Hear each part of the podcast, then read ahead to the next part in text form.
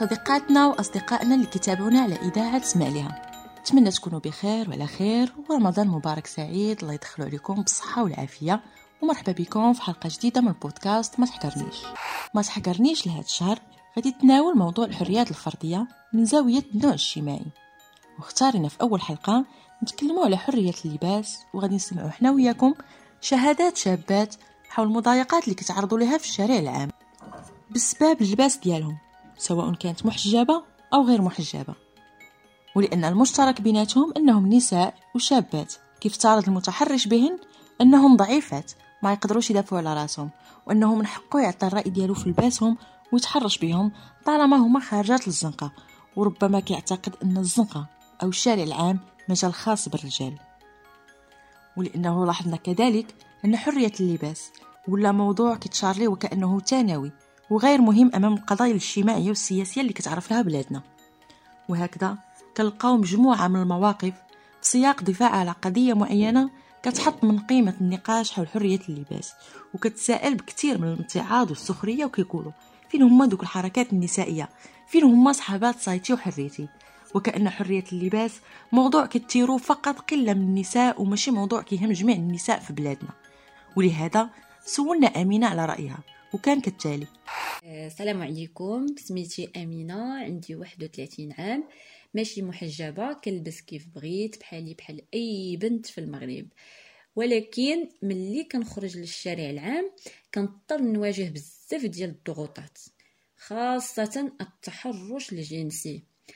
بحيث أن الناس في الزنقة كيحكموا عليك من لباسك آه، فقط حيت لابسك سواء قصيرة أو لا جين أو لا شورت ولا أي حاجة كتكوني لابساها. آه، كت كتحاولي توقفيه كتحاولي توقفيه عند حدو أو تدافعي على راسك. كيقول لك آه، كون كنتي بنت داركم ما تخرجيش هكا ولا سيري تستري.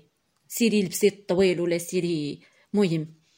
بالتالي في الأخر كضطري انك تبداي تلبسي كيف ما باغيك المجتمع وماشي كيف بغيتي. كتولي دايرة ليهم خاطرهم لا أنا في دارنا وكنلبس وكنقول لا ما خصني هذا اللبس ما خصنيش نبقى لابسة لا خصني نحيدو لا تاني غنلقى مشكل في الزنقة لا هادي.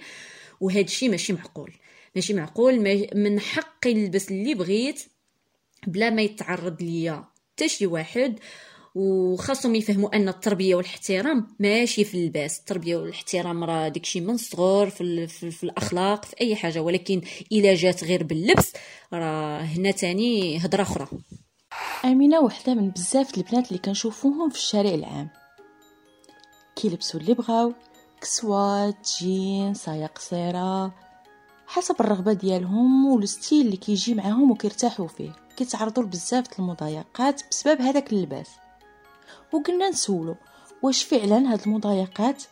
هي مرتبطة فقط بهذاك النوع ديال اللباس أو أن الناس كيتحرشوا بجميع النساء. كيف ما كانوا لابسين واخا يكونوا مغطيات. وتلاقينا بأميمة وسولناها. هاد القضية ديال الزيف فولار. سواء لبستي الفولار سواء ما لبستيش. لا بدا كاينة القضية ديال التحرش. لبستي تجين لبستي قصير لبستي طويل. ديما هذا المجتمع ديالنا للأسف ديما كينتقدك. أي حاجة درتيها كينتقدك.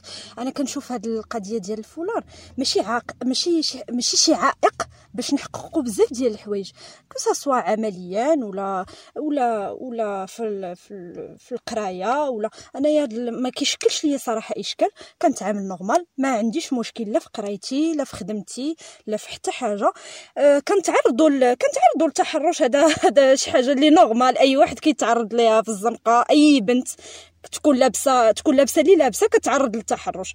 donc أنا كنشوف هو هو العقلية ديال المجتمع اللي خصها تبدل فهاد لابسة الزيف ما لابساش لابسة خمار هذا ما خصوش يكون مشكل عندنا. حيت حنا عندنا مشاكل أكبر من هذا. أنا دايرة الزيف ولكن ما دايراش داك الحجاب بالمفهوم ديال أنا دايرة الزيف واخا ما دايرهش حجاب زعما متزميت وكل شيء ولكن كنتعامل normal كنمشي لقرايتي مزيان كنمشي لخدمتي مزيان. تحرش كنتعرض ليه؟ لا بدا que ce soit la femme لابسة الخمار ولا لابسة الزيف ولا ما لابساش كتعرض للتحرش. كنتعرض ليه واخا لابسة الزيف ولكن ما كيخلق ليا حتى شي عائق في, في الحياة ديالي.